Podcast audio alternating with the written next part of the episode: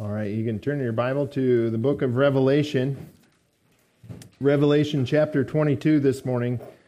We'll be in verses uh, 1 through 5 again. Didn't uh, quite make it all the way through last week. Uh, life and light in Christ. So today we'll have part 2 of that.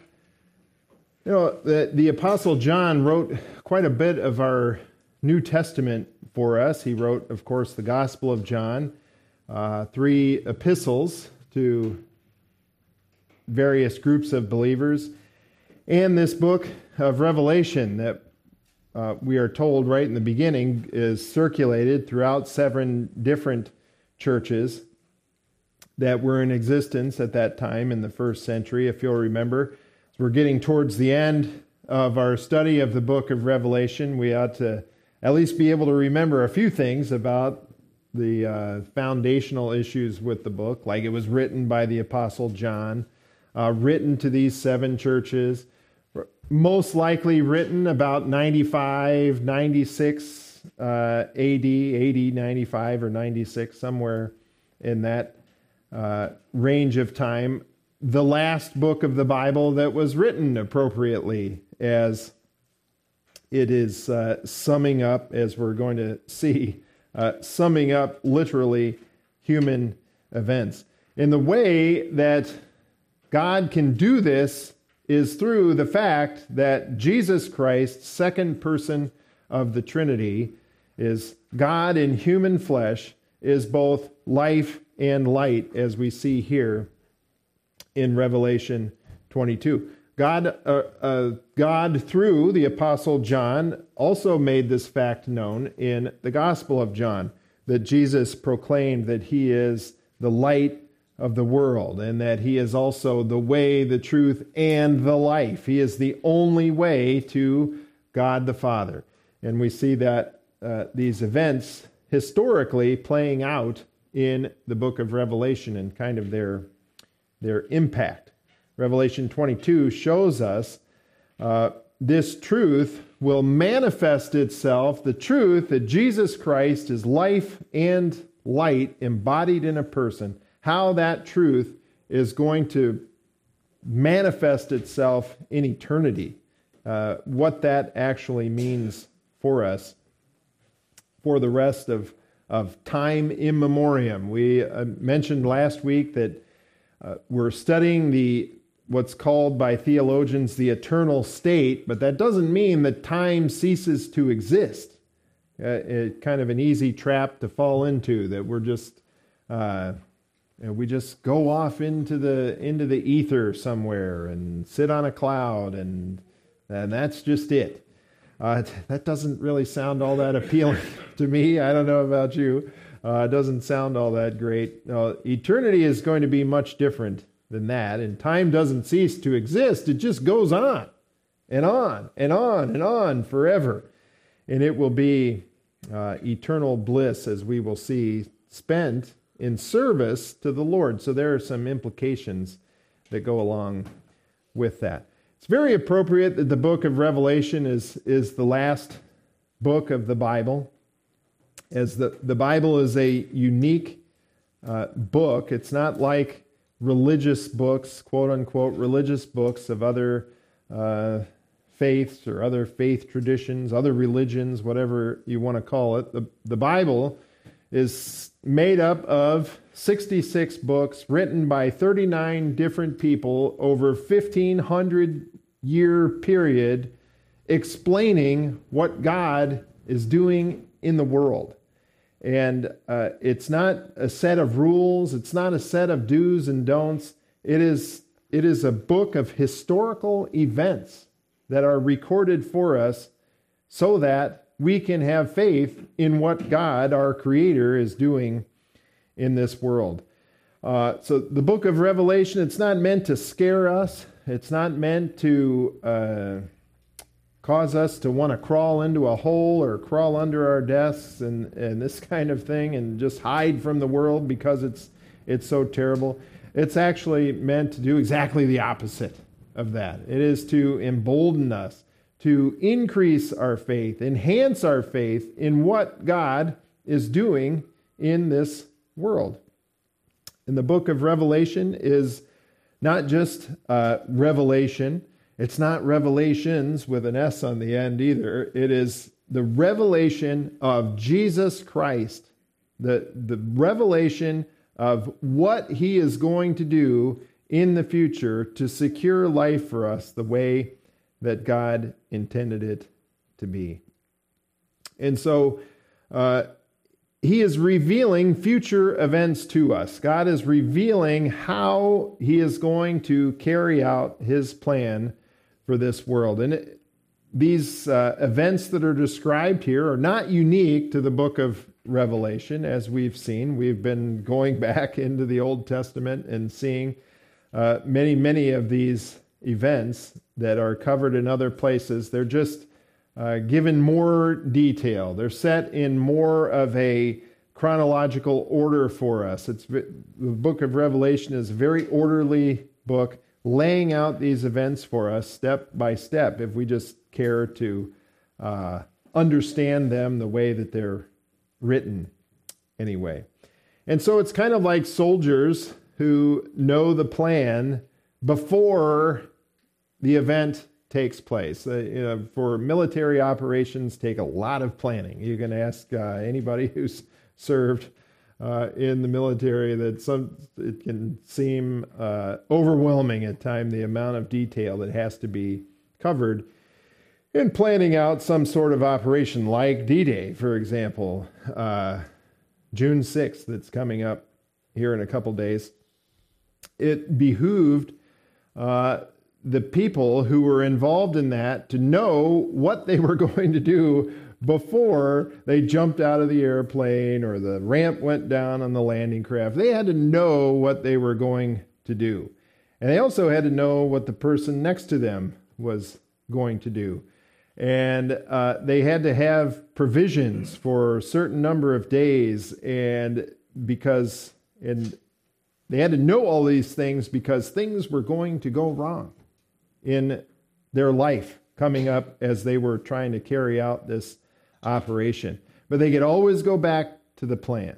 Okay, if this happens, then I'm going to do that. I know that our ultimate goal is over here. I'm going to continue pressing on towards that ultimate goal.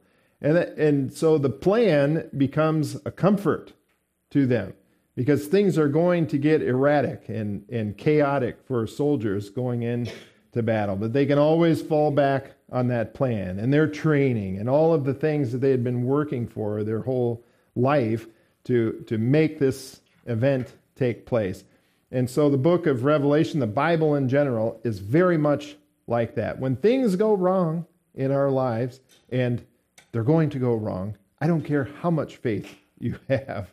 Uh, you can't have so much faith that things aren't going to go wrong in your life. That is that's a false teaching that is rampant uh, throughout Christendom, unfortunately.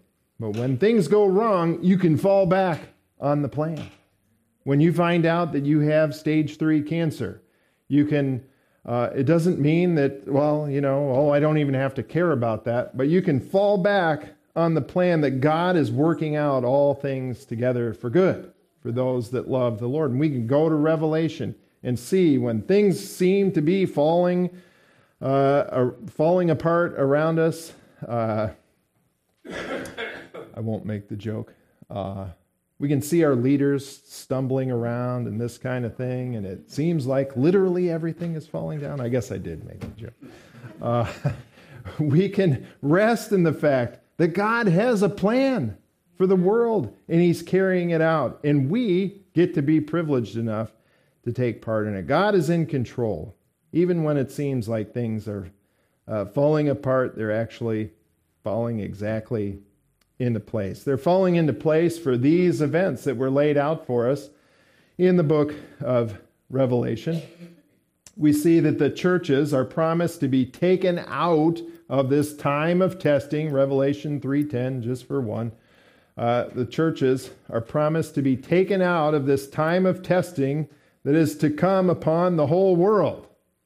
And then in Revelation 6 through 19, the time of testing is very much described in great detail for us, more detail in Revelation than any other book of the Bible. We know this is being the seven year tribulation period. Uh, soul, uh, seal, trumpet, and bowl judgments coming upon the world. Series of judgments. This happens, then this happens, then this will happen, then this will happen. If we understand this book in a literal, grammatical way, plain sense of the words on the page, uh, grammatical just means paying attention to the, the rules of language. This is what we come up with a seven year period of tribulation before or uh, before Jesus comes again to the earth. So we believe at Flushing Bible Church in a pre-tribulation rapture of the church and also a pre-millennial coming of Christ to the earth before his literal 1000 year kingdom upon the earth.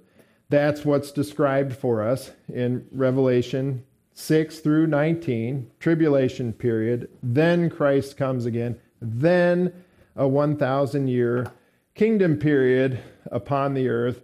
Then sin, death, uh, everything that is wrong with the world is judged, cast into the lake of fire. And then, as we've been studying the last few weeks, there is this period known as the eternal state where we will live with God in perfect fellowship. So the uh, timelines are good for us. It, uh, they're good for me. I don't know about you. A lot of times, visually, it's easier to tell uh, what's going on with a visual representation. Tribulation, second coming, kingdom, eternal state. That's the, the basic timeline for the book of Revelation. And there are a lot of views out there that vary from this. Every one of the views that differentiate from a pre tribulation rapture, seven years of tribulation, Christ comes again, and then a kingdom period rely upon a non literal translation of the Bible at some point. And they, they vary on the scale of how much they're disregarding a literal interpretation, uh, depending upon uh, what their point of view is. And so we've looked at some of these various uh, errant millennial views, as we have the, titled here. Postmillennialism is the idea that Jesus comes again to the earth after the kingdom is established. That is completely contrary to the book of Revelation, and in fact, every other uh, point in the scriptures that describe Christ, the Messiah, coming to the earth again to establish his kingdom. Every single reference is to a coming to the earth and then a kingdom. So postmillennialism very much depends on not interpreting the words of the Bible literally. Amillennialism, the, this idea that there is no kingdom, disregards a lot of what the Bible plainly says that there will be a kingdom upon the earth. These two are very closely related. Postmillennialism and amillennialism are very closely uh, related and rely on what we have here written as a spiritual millennium, that the kingdom is not literal, it's in our hearts, this kind of thing, and these kinds of ideas that do not mesh with the plain reading of Scripture. And so we like to have this one in our minds before we move on that describes what the Bible describes a tribulation, second coming, literal kingdom, great white throne judgment, and then eternity with God the way that He originally intended life to be. And so, in order to accomplish this, we have to know something, or uh, in order for this to happen, God has to be endowed with some characteristics. And two of those characteristics are that he is literally life and he is literally uh, light also. Uh, that he that he contains life within him and he's able to give it to other people. He contains light within him. That's what was revealed literally on the Mount of Transfiguration. Christ revealed a part of the glory that is within him. He can dispel all darkness and sin simply because of who he is. And, and we see that playing out here in Revelation 22. Last time we looked at the, the produce a little bit, we saw some of the presence, and today we'll make our way to the perpetuity or the fact that this is going to last forever. Notice Revelation 22 and verse 1 says, Then he showed me a river of the water of life, clear as crystal, coming from the throne of the God of God and of the Lamb. In the middle of its street, on either side of the river, was the tree of life, bearing twelve kinds of fruit, yielding its fruit every month. In the leaves of the tree were for the healing of the nations. We saw this sequence again, a uh, sequence of events that then he showed me. We're continuing uh, to see that John is, a, is an eyewitness to these events and that he's laying out this sequence of events. There's this river, he sees the river of the water of life. We saw last time that water is life. We talked about the rivers and how uh, not just ancient people, but people until, I don't know, about 50 years ago, depended on or realized the importance of rivers in the life of people. We're kind of detached from that a little bit today, but rivers and water is literally life. And that this river of the water of life that is in the, the New Jerusalem here, where we will dwell for eternity, is clear as crystal, very much like the gospel is clear. People love to make it complicated, but it doesn't need to be complicated it is, because it isn't complicated. The fact of the matter is that the scriptures lay out very plainly that we are sinful creations of God. God is perfect without sin. We, on the other hand, can uh, choose to rebel against Him as our Creator. That's what sin is. Uh, but God, in His mercy and in His grace, has made it possible for us to be made right before Him so that we can have a relationship with Him. He desires that more than, than anything for His creatures to have a relationship with Him and be in fellowship with Him. And He has provided the way for us. And the, the Bible makes it very clear what that way is, and it is faith in what Christ did for us. That's what we celebrated at the communion table this morning. It's based on a single condition. It isn't based on making sure you take communion at least three times a year, uh, five or six if you're really spiritual. Uh, you have to pray a certain number of times a day. You've got to belong to the right church. Uh, uh, you know, it really helps if you have the right parents, and uh, it tremendously helps if you give enough money to the church. Of course, it isn't based on any of those things. It's based on a single condition trust in what Christ has done for you. Simple trust. Believe in. All the, those kinds of words are synonymous. They mean exactly the same thing trust, believe in, put your faith in, put your confidence in what Christ did for you on the cross. Understanding who he is. He is God in human flesh who died for you on the cross. He rose again. And the only way that we can have life is through trusting in what he's done for us. That's what John 3:18 says. It says it 3 times, believe, uh, you're judged because you haven't believed. You will be judged because you didn't believe. There's only one condition belief. Trust in what Christ has done for us. It is clear as crystal. A lot of, a lot of the problems come when we don't understand that salvation is not just a, a it's not simplistic. It's simple in order to receive it, but it isn't simplistic. It is uh, really kind of the way we present it, the way the scriptures present it is as a, as a multifaceted uh, gift that is given to us, and we receive it by way of faith. That's justification. Sometimes we call that the past tense of our salvation. Some may call it the first phase of salvation. You may hear it described as. But we receive it by believing. That's what John 3:18, John 3:16, uh, Acts 16:31, all of these passages that describe the receiving of eternal life. How can I be saved? Believe, Paul says. One one condition. Believe and you will be saved. That's justification. That's deliverance from the penalty of sin that we are all under. We are all born under sin and its penalty, which is ultimately physical death. Uh, not ultimately, but part of it, the easy part, is physical death.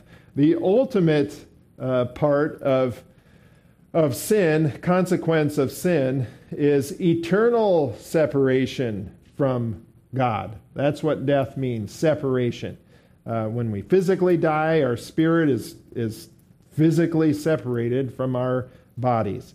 Spiritual death is what is described as being cast into the lake of fire in the book of Revelation. Eternal separation from God. The reason why that happens is because we are sinful and God can't be in the presence of sin. His desire is for us to live with Him forever. So, there, by definition, has to be an eternal punishment for sin if you will not accept uh, the offer of the forgiveness of sin. The offer is through the cross of Christ, and it is received by way of faith in Him. And then where the confusion comes in is that people st- uh, will errantly take conditions of sanctification and apply them to justification. Sanctification is the present tense of our salvation, sometimes called the second phase of salvation, but that's this is daily living. This is how God wants us to live in light of the fact that we are justified. Carrying out these dictates, walking by, the, by means of the Spirit, trusting in His Word moment by moment. Uh, one step of sanctification is getting baptized. Uh, none of those guarantee this. This is taken care of. God paid the entire uh, penalty in Christ on the cross. It is 100% completely taken care of at the cross of Christ. Now, as a believer, God wants you to live in obedience to His word. That is this uh, moment by moment, daily uh, practice of sanctification, submitting yourself to uh, Christ in your daily walk with Him being soft to the conviction of the Holy Spirit in your life. When He convicts you about something that's going on in your life, you're soft to it and you, okay, you're right, Lord. Uh, I'm wrong in this thing. I confess it to you as sin and now I move on. That is part of the process of sanctification. That doesn't save you for eternity. That saves you in your daily life. That's what uh, frankly, most of the New Testament, when it's speaking of salvation, is concerned with this part, the sanctification part. How God wants us to live in light of the fact that we have salvation through believing in Him. And a, a major uh, help in this area, in sanctification in our daily life, is looking forward to the third phase or the future tense of our salvation, glorification, which is what we are seeing here being described for us in Revelation 22. Living with uh, God for eternity in a, in a state that is perfect, perfection, without sin. God is going to do that for us. He's going to give us the, the body that can do that instantaneously, in the blink of an eye, in a, in a, in a moment's time, he will come again in the clouds, change us as we uh, read about in 1 Thessalonians 4 and 1 Corinthians 15. He will instantaneously change us, catch us up to meet him in the air, and take us back to the Father's house, and we will dwell with the Lord forever. From that point forward, where he goes, we will go. When he comes again to the earth, we will be right there with him, as is described in Revelation 19. When he rules and reigns over this earth, over a literal kingdom for a thousand years, we will be there with him, ruling and reigning with him. Revelation 5:10 describes that. When he brings the new Jerusalem to the new heavens and the new earth and he is there, we will be there with him too. So from the, the moment of the rapture of the church, we will be with the Lord forever in a glorified body. The future tense or third phase of our salvation. So while uh, this river of the water of life is clear as crystal, uh, we have a tendency to kind of muddy the waters a little bit by confusing those various tenses of salvation. And we saw last time, we got this picture of the, the tree of life and the river of the water of life, if you'll remember, is kind of going down the middle. What John is seeing is a boulevard. The golden street is on both sides of a river, and the river is lined with the tree of life. That's kind of the picture that is presented here uh, in the New Jerusalem. This tree has fruit on it that is life giving. And the leaves we saw heal the nations or heal the people. We saw looked into to that uh, last time, which brings us to the presence. Notice Revelation 22 and verse 3.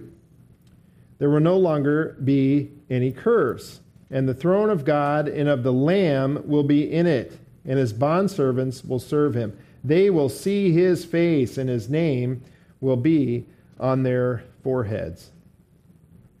I think this is where we left off last time is the fact that there will be no more curse. And we looked at a little bit of the history of the curse that came into the world in Genesis chapter 3. This is the number one reason why there has to be a literal kingdom upon this earth. God created this earth. He created man to rule and to reign over it. And then Satan came in and usurped that authority. And man, the created being that, that God put there to rule and reign over the earth, instead of trusting in God, listened to Satan and kind of trusted in him instead. And that's where the that's where the problem lies, and that's where the problem needs to be fixed. And God will be victorious over Satan and sin and rebellion and a literal kingdom in the place on this earth where the problem began. And so there was a curse put on the, the inhabitants of this earth and the earth itself, as we saw uh, last time. And this curse is still here. The fact of uh, this fact, more than anything, dispels the idea of we're living in the kingdom today or we're bringing in the kingdom today. You know, man is, makes a lot of attempts to erase parts of the curse, like uh, Roundup, for example oh, just get this Roundup and you can spray it on your garden and you'll get rid of all your weeds, or you can spray it around in the yard and get rid of the, the, the weeds and this kinds of thing. And isn't it funny that they have to come up with a new uh, seed every year or every few years to be able to plant in the fields that is resistant to the new weeds that come up that have to be dealt with? Seems like God is always one step ahead of, of the, the scientists. That's because there's a curse on this earth and we can't reverse it. Only God can reverse it. Paul talks about that in Romans 18, 8, 18. Before there was ever such a thing as Roundup, uh, Paul mentions this. He says, For I consider that the sufferings of this present time are not worthy to be compared with the glory that is to be revealed to us. it almost seems like Paul is talking about this. Look forward to the glory when you're going through the trials of life because the fact of the matter is that the problems of today are incomparable, become insignificant to the glory that we will share with the Lord. Romans 8:19. For the anxious longing of the creation waits eagerly for the revealing of the sons of God. For the creation was subjected to futility, not willingly, but because of him who subjected it in hope that the creation itself will also be set free from its slavery to corruption into the freedom of the glory of the children of God. And when Paul is writing those words under the inspiration of the Holy Spirit, I guarantee you that the Green New Deal is the furthest thing from his mind. Man is not going to solve the problems of the created universe. God is going to do it for us. We are only going to make it worse, uh, if anything. And this curse is clearly, obviously, uh, still here today in this world. Great evidence that we are not living in the kingdom among uh, many other many other things. Notice in, the, in this eternal state, however, there will be no curse. The curse is going to be completely eradicated, it will be taken off of the new creation. And as a subsequent to that, or a, a result of that, will be that God can be there. God can live where there is no curse. In the throne of God and of the Lamb, it says, Revelation 22 3 the throne of God and of the Lamb will be in it, and his bondservants will serve him.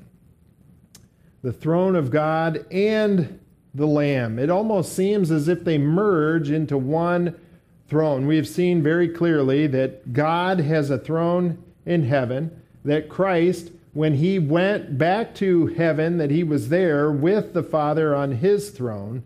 However, Jesus has a literal throne on this earth that he will sit on in the thousand year kingdom. And then we're going to see that, that in this eternal state, that the thrones kind of meld into, into one, is the picture, and that this will happen in the future. Notice very closely the language that we see here in verse 3 there will no longer be any curse and the throne of God and the Lamb will be in it. Future tense. We see future tense verses throughout this uh, passage, which I find very interesting. Uh, if we just look one step more than what is uh, presented to us, John is describing future events clearly, but he's also using, he's seeing it literally but he's using future tense verbs to describe it, emphasizing the fact that these things will take place in the future. It's not this way now, but it will be in the future.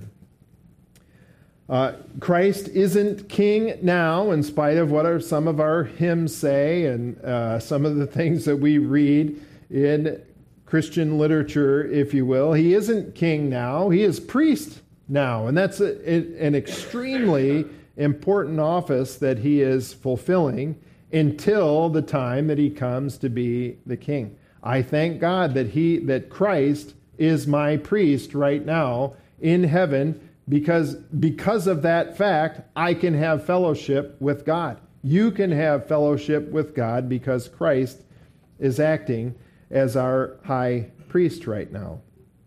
And so we shouldn't discount that. We shouldn't put the cart before the horse, proverbially, uh, and make Jesus king now because we need him to be our priest until he comes again to this earth. We desperately need that so that we can have fellowship with God.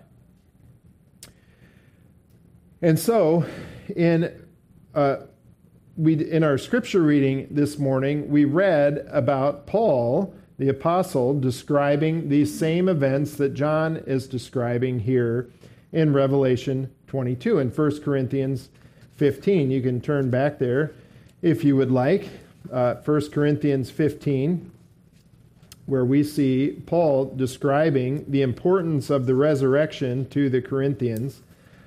Uh, the Corinth, Corinth being kind of the, the modern or the uh, ancient Las Vegas and San Francisco, Los Angeles, all of these kinds of cities balled into one. That was Corinth. They had a lot of false ideas uh, rumbling around there, and one of those was that we saw from our scripture reading that there was uh, a segment of people, at least, who seemed to be part of the church who didn't believe in the resurrection, had a problem with the resurrection of a human being. And Paul points out the importance of the doctrine of the resurrection. And, and we today can be kind of disconnected from that because we're, we're just living in a different time. We're living in a, in a society that has kind of a different foundation than these people did in Corinth, who were Greek, of course. And so we're inundated with Greek culture, Greek religion, Greek uh, everything. They were Greeks. and so they had a, a, a, very different foundation than what we do. We don't typically have a, a problem with resurrection on its face. You know, some people may not believe in it because it's miraculous, and uh, so we're just they'll just discount it on those ideas uh, because they refuse to believe in anything supernatural or something like that. The, the Corinthians were different in, in that they had a, had a real problem with this, some of them at least had a real problem with this idea of a physical resurrection. They saw uh, the physical body as being a hindrance to true spirituality. And so in our, in our physical body, uh, we can't really be spiritual and because the physical body is bad and the spiritual is good. That is the, the underlying uh, foundation for Greek thought. Physical is bad and spiritual is good. And this did come into uh, like a prominent theological system later, and probably around the second century, but the seeds for it were there already in the first century and before then in Greek understanding of the world. Physical is bad, spiritual is good. This is sometimes called dualism when it became a, a kind of a set theology. That's what's known as Gnosticism. Uh, but the seeds for it were already there. So that so the these Greek people, Corinthians, thought resurrection. Eh, I don't know about that. The physical is bad. Why would God raise the physical when it's bad? Well, there's a number of reasons for that. First off, dualism is false. God created the, the, the world, the physical world around us. He created us, physical beings, and also spiritual beings. God is a spirit. God is also physical. He is human. He came in human flesh to this world as the God man. And so these Greek people, this uh, idea of the physical being bad and the spiritual good is really just a license to sin. Because after all, my physical is always going to be bad, so I can do whatever I want with my physical body. As long as I'm spiritual, then it's, then it's fine. And in fact, if I uh, do with my physical body uh, bad things for spiritual purposes, that's even better. Hence, temple prostitutes and these kinds of things that we see in the Greek culture. God obviously has a problem with that line of thinking. That's why Paul so often says, Shall we continue in sin? Heaven forbid. No, we can't continue in sin as believers in Christ. And then he gives us the tools why we shouldn't be doing that. A physical resurrection shows us that the world is not dualistic. It proves that point. If God is going to raise Christ in a physical body and raise us in a physical body as a result of trusting in him, clearly the physical isn't by nature bad, and neither is the spiritual. It's also a promise of the future kingdom upon the earth. It is a necessity, in fact. Christ di- had to die for sins but he's also going to be the one who rules and reigns over a physical kingdom upon this earth. Therefore, he has to be resurrected in order to do that.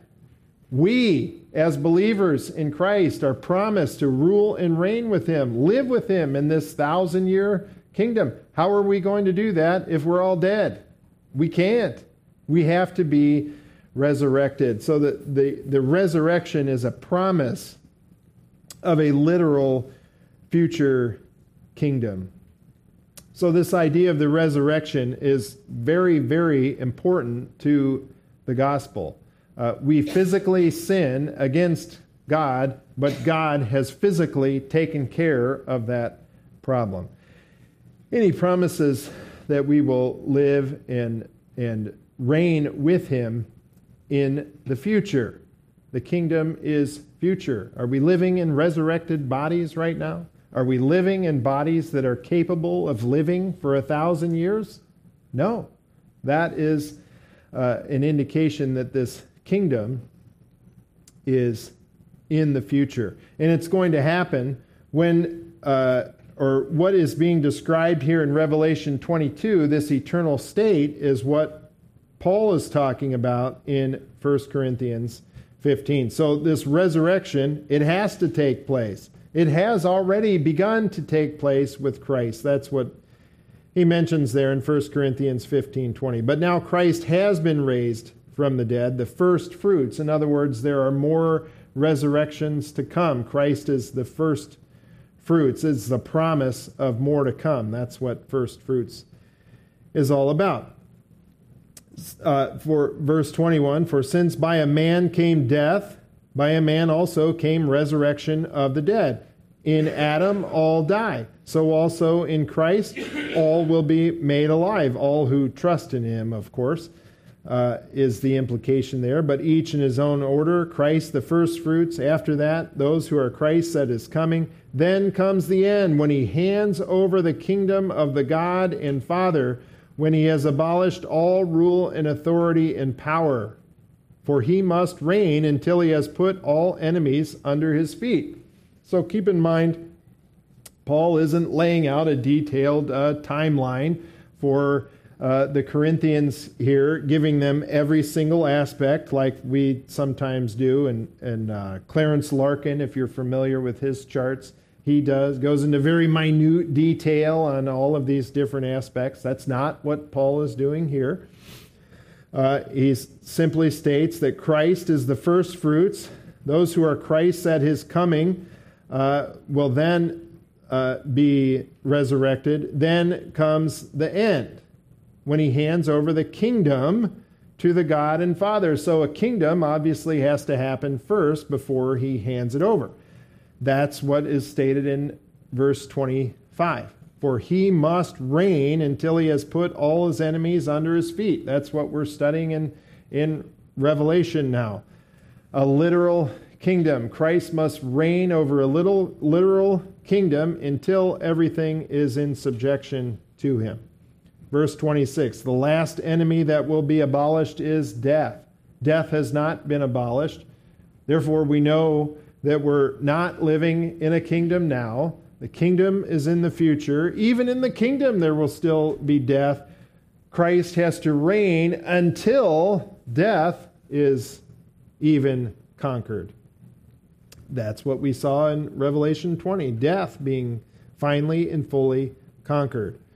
Verse 27 For he has put all things in subjection under his feet. But when he says all things are put in subjection, it is evident that he is accepted who put all things in subjection to him. When all things are subjected to him, then the Son himself also will be subjected to the one who subjected all things to him, so that God may be all in all. Revelation 22 3. second half. The throne of God and the Lamb will be in it, and his bondservants will serve him. The throne of the Lamb of God and of the Lamb. The coming together of these uh, the thrones of Christ and God. How is all that going to play out? How what is that going to look like when we get there? I don't know. I don't really know how that exactly is going to play out. The scriptures don't tell us, but the fact of the matter is, Christ is going to hand the kingdom, it says there in 1 Corinthians 15, over to the Father, and then we will live in eternity with God, and we will serve Him. It says there, we will see His face. Verse 4 they will see His face, and His name will be on their foreheads, along with uh, his bondservant serving him there at the end of verse 3. Obviously, we can't see God's face today. It is, it is impossible for us. He, he dwells in uh, unapproachable light, it says, 1 Timothy 6.16, who alone possesses immortality and dwells in unapproachable light, whom no man can see or has seen or can see. To him be the honor and eternal dominion. Uh, Moses wanted to see the glory of God. When he was meeting with him in the desert, God uh, told him that is impossible. Exodus 33 20. God said to Moses, You cannot see my face, for no man can see me and live. Then the Lord said, Behold, there is a place by me, and you shall stand there on the rock. And it will come about, while my glory is passing by, that I will put you in the cleft of the rock and cover you with my hand until I have passed by. Then I will take my hand away, and you shall see my back, but not my face, but my face shall not be seen. The eternal state is different from that. We will see his face there in verse 4. They will see his face. This barrier of sin will be removed so that we can live with God in fellowship. And notice we will have uh, his name will be on their foreheads. Uh, we have his name today in a, in a spiritual sense, then it will be it will fully manifest itself. We will be able to be in his presence because he has named us, he has removed death and sin and all of its consequences, and we can live with him there forever. 2 Corinthians 5:17 will become a, a literal reality for eternity. It says there, therefore, if anyone is in Christ, he is a new creature. The old things passed away, behold, new things have come. Now all these things are from God, who reconciled us to himself through Christ and gave us the ministry of reconciliation, namely, that God was in Christ reconciling the world to himself, not counting their trespasses against them, and that he has committed to us the word of reconciliation. So the gospel is the word of reconciliation, how we can have life with God for eternity.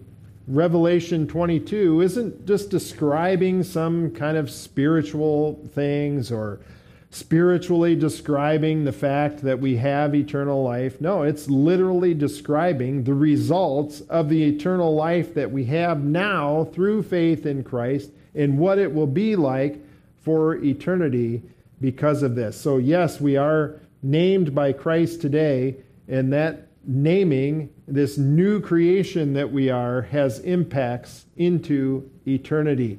And that needs to be our guiding principle for why we ought to obey the Lord today through service because uh, we ought to get used to serving Him today. We might as well get ready to do it now because that's what we're going to be doing for eternity. Notice again the end of verse 3 His bondservants will serve Him.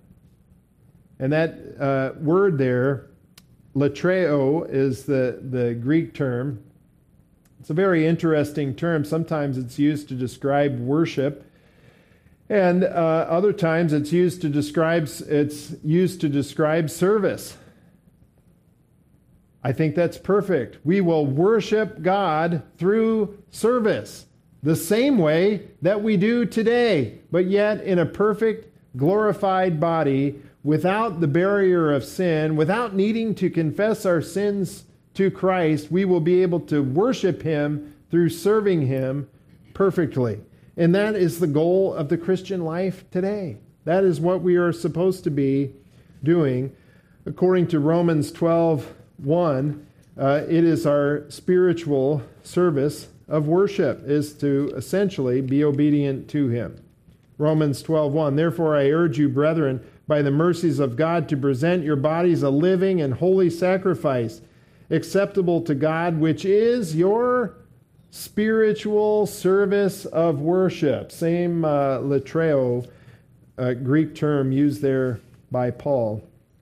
So now we do it uh, in these sinful physical bodies that need to confess our sins and make sure we restore fellowship with the Lord, then it will be perfectly in a glorified body for eternity. We will see his face, have his name upon our foreheads, and worship him through service. And we, this is the way it will be for eternity. Verse 5 There will no longer be any night and they will not have need of the light of a lamp nor the light of the sun, because the Lord God will illumine them, and they will reign forever and ever. It says there uh, in verse 5. Notice again the, the future tense of these verbs. This isn't happening today. Uh, this is a promise for the way it will be in the future. There will no longer be any night. They will not have need of the light. Uh, they, God will illumine them and they will reign forever and ever. There is no night in the New Jerusalem. Will there be night outside of the New Jerusalem? I'm not sure. Uh, probably not. But I don't, I don't know because it isn't, all of the details aren't perfectly explained for us. This is, a, this is an existence that is so radically different from the one that we have now that, it's all, that it is impossible for our minds to conceive of exactly everything that is the way exactly everything is going to be. This is describing for certainty no night in the New Jerusalem in this city. God is the light. The same, the same way that He is today, However, it will be physically manifested for us and we'll be able to see it. James 1:17 speaking of uh, God today, every good thing given and every perfect gift is from above, coming from the Father of lights, with whom there is no variation or shifting shadow. Uh, John says in 1 John 1 5, This is the message we have heard from him and announced to you that God is light and in him there is no darkness at all. Here in the eternal state, it will become uh, perfectly evident to us, physically manifested to us, the fact that God is light, and we will be able to see him as he is, and he will illumine us. Uh, he illumines us spiritually today helps us in our understanding of His Word and uh, conviction of sin and this kinds of thing, these kinds of things, then it will be uh, perfectly and physically illumined by Him. 2 Corinthians 4 6 says, For God who said, Light shall shine out of the darkness, at the creation that is, is the one who has shown in our hearts to give the light of the knowledge of the glory of God in the face of Christ. So we, we think about God speaking uh, light into existence, speaking the creation out of nothing into existence. That same God is the one who shines the light in your heart to trust in Him. And in the future, He will illumine us perfectly, completely. Uh, and we see Paul making reference to this in one of his defenses the fact that this light had shine, shone upon him. Uh, and in the future, he's still doing that same ministry in our lives today, but in the future, it will be complete. It will be total. Uh, total spiritual illumination, total physical illumination, so we can see around us. It's hard for us to even conceive of that. But one way, one way to picture it is that in this life, our, our main uh, focus is on physical preservation. It has to be. Otherwise, we'll die. If we don't eat food, uh, drink water, uh, we provide for ourselves physically with air conditioning and these kinds of things. Uh, that is our main focus. Then it will be spiritual, will be our main focus, and it will be completely illumined to us by God. We will be made like Him, not Him, not God, in spite of what the uh, prosperity gospel teachers will say that we that we're little gods and this kind of thing. We're not God, but we will be like Him, so that we can live with Him forever, and we will reign forever and ever, for eternity and eternity is the way it literally is rendered. And God will still be in authority, but we will be reigning with him. Uh, us in fellowship with him perfectly forever and ever, with sin removed, all of its consequences removed, living in uh, perfect bliss with the Lord forever. And serving him in a way that is that is fulfilling, complete fulfillment. Uh, there's a lot of uh, fulfillment in our physical jobs. There can be. You can get uh, a, from a good hard day's work and this kind of thing. You step away from it and think, "Ah, that was that was great. Look what we accomplished today in doing whatever it is."